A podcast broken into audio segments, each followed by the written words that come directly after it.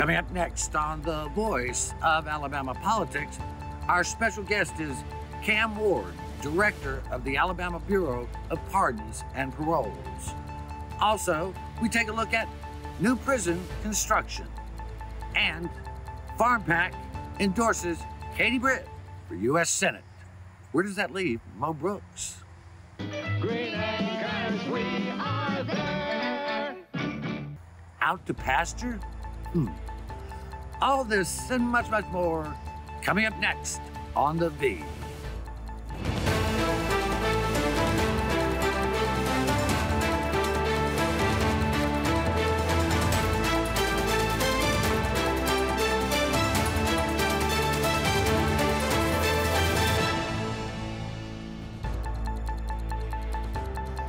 Welcome to the voice of Alabama politics, where we tackle the tough issues so you have the hard facts. I'm your host, Bill Britt, and today I'm joined by Susan Britt, research guru extraordinaire, and Josh Moon, columnist and investigative reporter for APR. Welcome. Hey, hey, Yes. Josh. Hey, Bill. Hi. A uh, lot to get to today, but I wanted to start off and, and note that the Alabama uh, Farmers Association, uh, their FarmPAC, delivered a blow to uh, Mo Brooks this week. They, instead of endorsing Mo Brooks for U.S. Senate, endorse Katie Britt, Josh. And we know that the ALFA PAC carries a big, big stick. That's a very good coup for Katie Britt.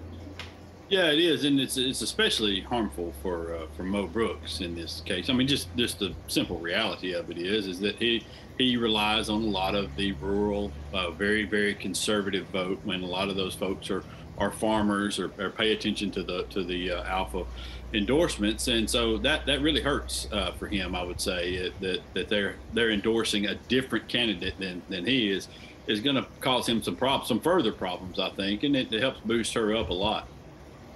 I mean, Susan, uh, uh, the FarmPAC is very conservative. They they back conservative candidates. Uh, they did not endorse Mo Brooks or or uh, Lynda Blanchard or uh, Jessica Taylor, but chose Katie Britt out of the pack. They did. I mean, they ALFA represents about 340,000 farming families in Alabama. That is a big stroke. A big stroke. That's a big number, and uh, you know those those members who voted represent every every county in Alabama. They deliberate hard on these messages, and it was interesting, Josh, that they came out this early with a slate of candidates. I mean, they're very serious about uh, this, how this is going to happen. But i- if you look at Mo Brooks's track record. He has never supported the farmers in North Alabama. He's never supported the military. Uh, I mean, he just recently voted uh, against the military funding bill. Uh, he was only one of two Alabama uh, congressional members that voted against it. I mean, how do you vote against farmers and a vote against the military and expect to win in Alabama? Yeah, especially living in the district that he does, or representing Yeah. the district that he does, is it's really really strange. And uh, honestly, it kind of goes back to to what we've said all along about Mo Brooks is is that he's really kind of in it for Mo Brooks. Uh, Yeah. You know, he doesn't. He, he really hasn't been. A, a- champion for any group of people necessarily. Um, you know, he kind of goes and makes noise and says ridiculous things and gets himself on TV, and that's his shtick. I mean, he's passed Yeah. nothing other than that. He's he's not worked with the other side on any bills. Um, it's just that's what he does. Is is this th- sort of stick that only helps Mo Brooks? I mean, Susan, are voters so naive, and I don't believe they are, that his blustering rhetoric uh, doesn't compare to his actual record. He has a record of getting nothing done, but he talks like he's fighting Washington, D.C. every step of the way. But he really is a Washington, D.C. I, and, you know, there's some people that believe that, but for the majority, I don't think so. I think, you know, with ALFA coming out like this, that's going to show a, a bunch of strength that they don't believe you know, in his bluster and all that. So, you know, I, I think it may be it may be waning. Just being an unlikable and, and uh, a person that that is no one is willing to work with does not make you an outsider. It just makes you an unlikable person that nobody wants to work with. I mean, that's really true. That's what he that's what he's kind of set himself up for. It's fine to be an outsider and have that sort of uh, shtick if you want to do that, but at some point you've got to work with people to actually get things accomplished. Yeah, and and you know, I mean, he came out this week and said he was putting forward a bill to uh, to stop President Joe Biden's vaccine mandate. It's not going anywhere. No. that bill was a dead letter. But he says these things, and there are people who go, "Yeah, he's fighting," and that's not fighting. That's No, it's losing. That's- meaningless. yeah, Yeah, it it's- doesn't mean anything. Yeah, it's the guy. It's literally the guy in the fight that just keeps yelling at everybody while he's backing away. You know, you're not actually fighting anything. You're just yelling things. You know, at Yeah. a point and and accomplishing nothing. Well, you know, hopefully the Alabama voters will not be so uh, so beguiled by rhetoric that they lose focus on people who actually get things done. I think ALFA did a great job in supporting uh, Katie Britt. She's a good candidate. I, I also think that Lynda Blanchard is a good candidate. Uh, it's interesting. They did some other endorsements this week, Josh. Not surprisingly, Governor Kay Ivey and Will Ainsworth. They did uh, endorse Dale Strong uh, up from North Alabama, who is running for Mo Brooks' old seat. What's your take on that? Uh, you know, I think uh, if you look at, at Dale Strong, I mean, it, he's obviously the, the next kind of Republican. I, I don't want to say star because I, I think it that paints things in a bad light, but I think he's the he's the next guy that's going to come up from uh, from North Alabama is Dale Strong. A lot of people like him, um, and and you know, honestly, he's been uh, a less crazy. Uh, kind of uh, uh, Republican uh, for my taste for a long time now. He's put on a Yeah. he's put on the mask to run for office uh, that they all have to put on. Sure. Uh, but you know, it, it, I think a lot of the the more moderate folks on both sides of the aisle find out that, that they can work with him. I think it's interesting, Susan, and this is, I think, true, is that you have business communities certainly backing Katie Britt. The business community is, is fond of Dale Strong, to my understanding. And now you have the farmer federation, the rural section of this country, of the state, backing those two. That that is a large group of people. Yeah. And I think it's going to go well for both of them. Uh, Josh, they just to round this off, they uh, have uh, endorsed Wes Allen for Secretary of State and Young Boozer for Treasurer. That's not a, any uh, any surprise. And I was pleasantly surprised to see our old friend Rusty Glover was endorsed by ALFA for Auditor. And uh, it, Rusty's got to be happy about that, Josh. Uh, yeah, I'm, I'm sure push him over the edge in that. Yeah. Well, you know, your your your banter with him on this show probably helped him quite a bit, I would imagine. Yeah, right? it's, uh, yeah. If you can oppose me, then you know you're you're great. You're great with ALFA. I don't I don't think I'm getting any ALFA endorsements anytime soon. Probably not. Uh, they did endorse Greg Cook for Alabama Supreme Court, and there's another list of individuals, but those are the ALFA endorsements, and they do mean a lot in this state. We're gonna have to leave it right there. You're watching the V, the voice of Alabama politics. We'll be right back with more news and opinion.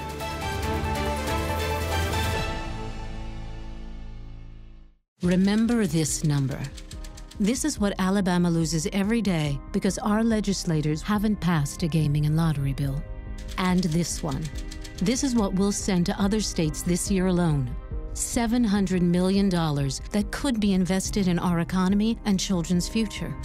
And here's one more 1 855 Gaming 1. This is the number to call your legislator and tell them the time to pass a gaming and lottery bill is now.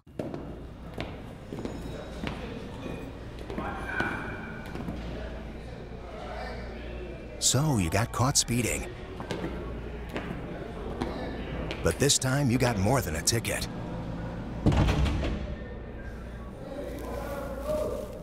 What are you in for? Vehicular homicide. Stop speeding before speeding stops you. Drive safe, Alabama. A message from your Alabama Department of Transportation. Your career isn't a job, it's a journey. Your next job could lead to bigger things, and you're in charge of how fast and how far you want to go. At alabamaworks.com, you can connect with employers and start working right now. Then chart your path forward with training and career planning tools. That next paycheck is great, but it's only the beginning. Start a great success story at alabamaworks.com.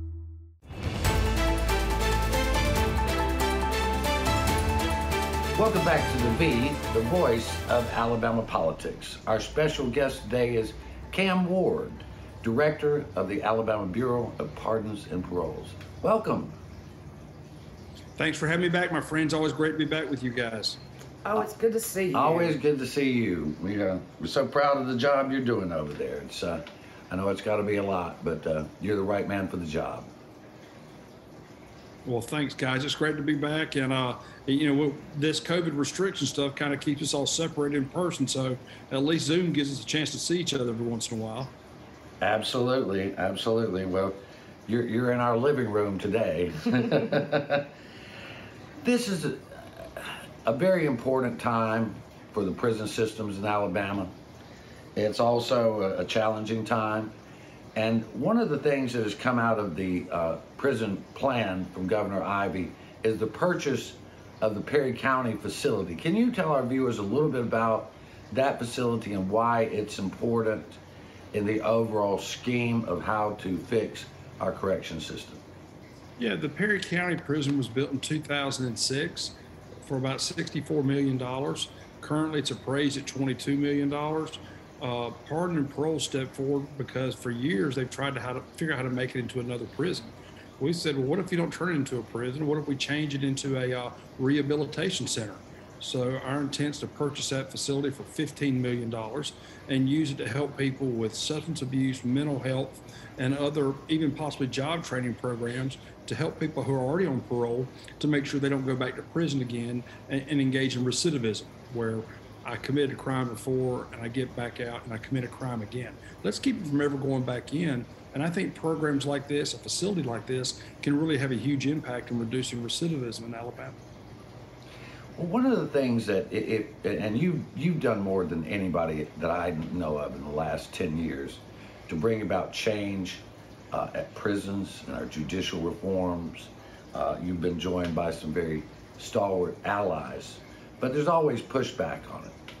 But we know that you, you you can only reduce crowding by how many people you put in and how many people you let out. Tell me a, a little bit more about how you see the role now of pardons and parole, maybe differently or more expansive. Yeah, so in 2019, the statute was changed. Um, I'm no longer, I don't work for the Board of Pardon and Parole. They, that the group that actually grants pardons and paroles, and they don't work for me. So I really don't have any say in who gets pardoned, who gets paroled, but I do have the responsibility of overseeing the roughly 44,000 people who are on probation or parole in Alabama today. And I view my mission is, my biggest mission is, how, what do I do to make sure those people don't commit a crime, hurt someone, and go back to prison? And I think that's where a role, not only can we play that role, but I think we can expand upon it to provide better services to make sure someone doesn't go back to prison again and hurt somebody. What what are the current plans to reduce recidivism, which is a hard word for me to say? It's a hard word. It's a hard word. It's taken me years to to get recidivism down. Um, the biggest issue is this: people, when they go to prison, usually there's an underlying issue. A, a crime was committed, obviously. Oftentimes there's a mental illness. Oftentimes there's substance abuse. My plan is right now we have five day reporting centers in Alabama. We have four smaller day reporting centers, what I call DRC lights. And now we're looking at Perry County and, of course, our Life Tech Center in Thomasville. All of these things have one one common element, and that is they provide substance abuse treatment, they provide mental health treatment, and job training to get a work get a job. I will tell you, if you solve someone's underlying issue, mental health, substance the recidivism rate, the odds of them committing a new crime drops dramatically and it's proven all around the country. So I think if we invest small amounts of money into programs like this, we can do a lot to reduce crime going forward. Well, you you said it many times. Uh, uh, we Alabama knows how to be tough on crimes. Can we learn to be smart on crimes? Do you see this as a way of Alabama being smart on crimes, and how can we even build on this? Yeah, and the criminal justice system is very complex, but I do think pardon and parole, those folks who are already out on parole and probation, we have a big role to play. Yes, I think this helps us get smart because it says if I have a mental illness or an abuse problem, let's address that. Let's get you a job.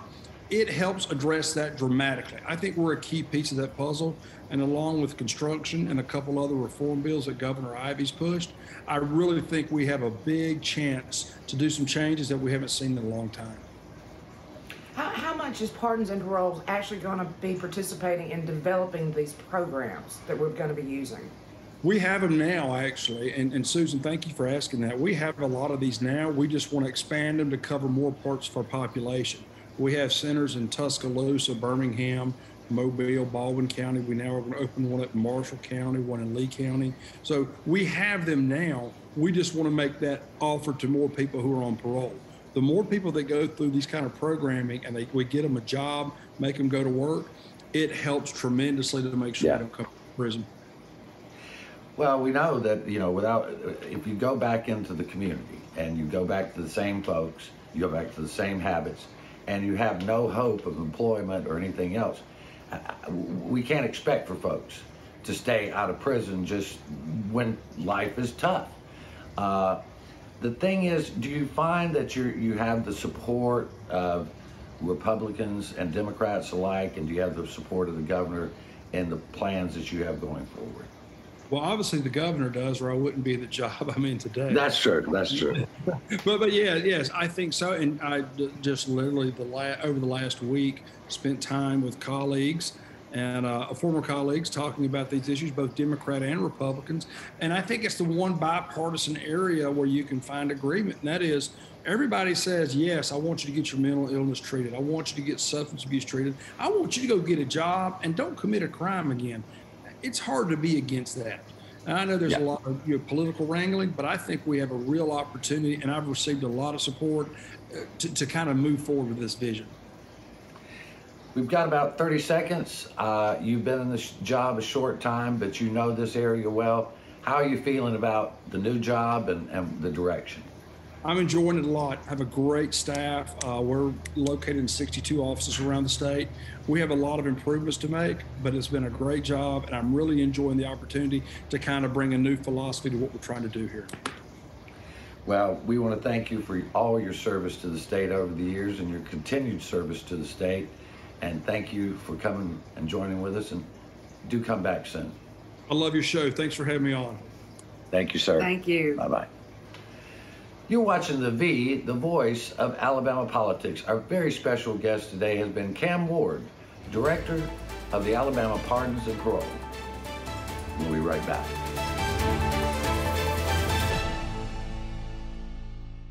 You'll never guess what 400,000 people in the U.S. were using when they crashed their cars last year. No, not this. This. Distracted driving will kill you. Drive safe, Alabama. A message from your Alabama Department of Transportation. If you've been working, you've already proven yourself in ways you may not even notice. Managing your time, communicating effectively, and working as part of a team are key skills that employers value. At alabamaworks.com, you can find out how to build on your experience to up your game and get the job you really want because it's out there. Start your new success story at alabamaworks.com. Sponsored by Alabama Works, the Alabama Broadcasters Association, and this station.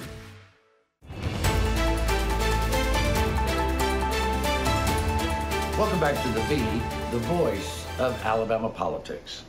Well, Susan, uh, this this this past week, Governor Ivey had a successful time in getting her prison legislation through.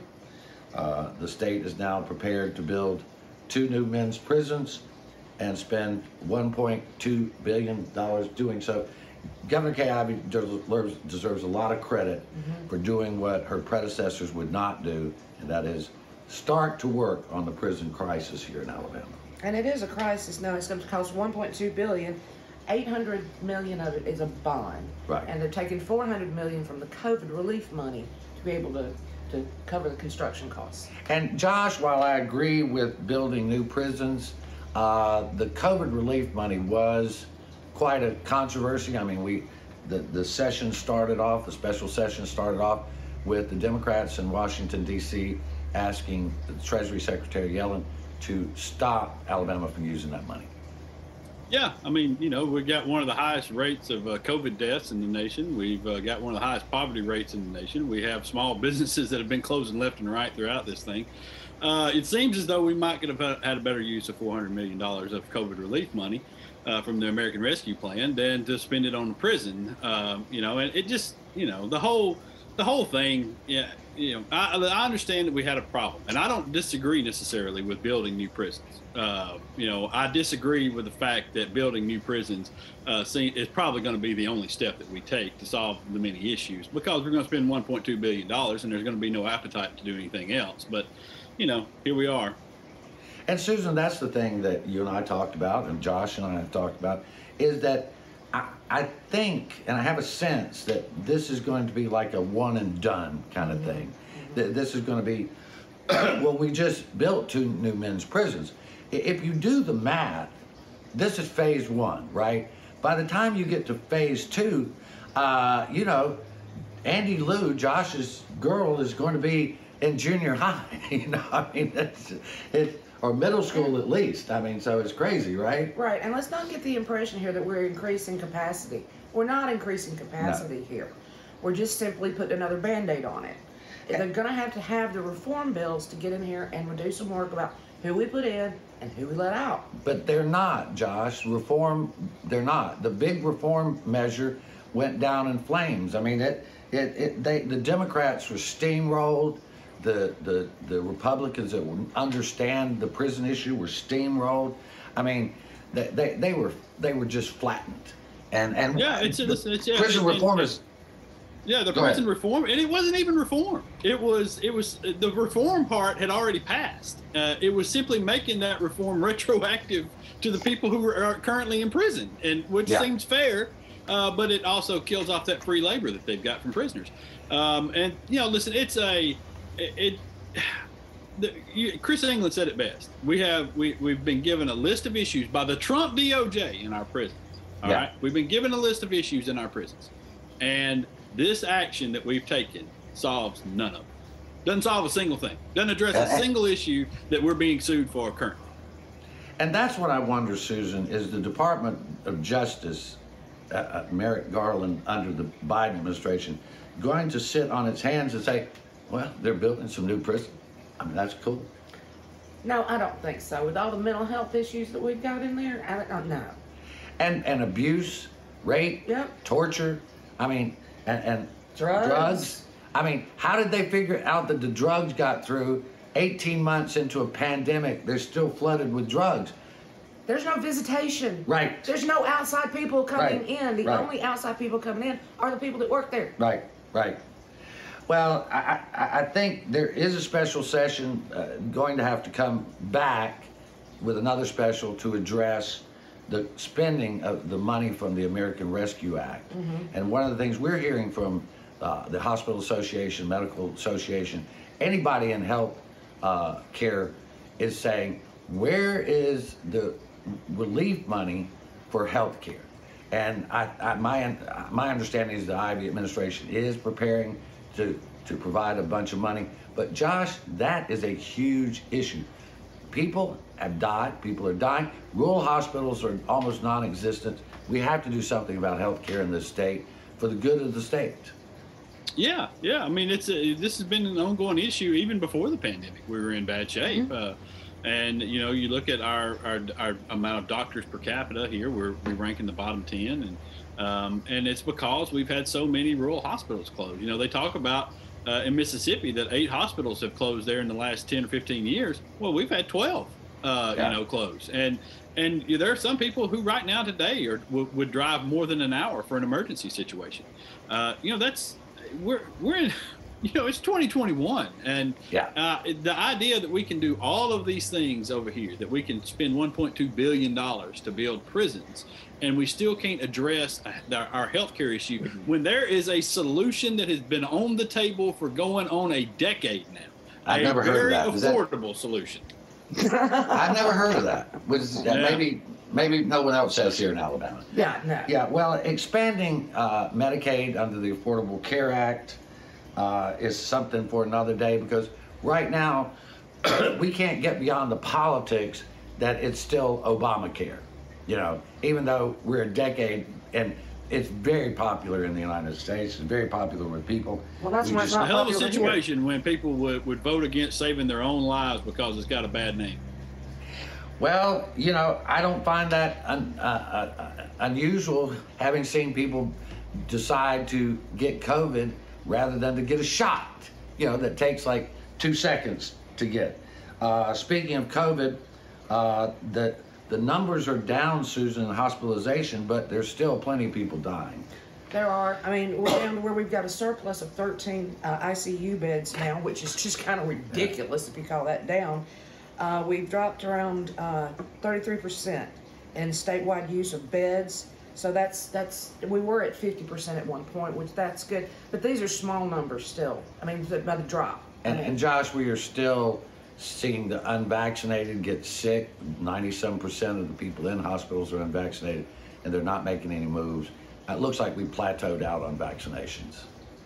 Yeah, it seems like that we, we've plateaued out, and hopefully we've plateaued out on, on some of the more serious illnesses out of the thing as well, and maybe we can start to drop off some just because you know that Delta variant spread so rapidly, which was kind of the prediction. You know, we talked to Michael, Dr. Michael Saag from UAB uh, several weeks back, and, and that's basically what he said was, you know, we're gonna it's gonna spread rapidly and cause a lot of problems, and then and then it should plateau out pretty quickly.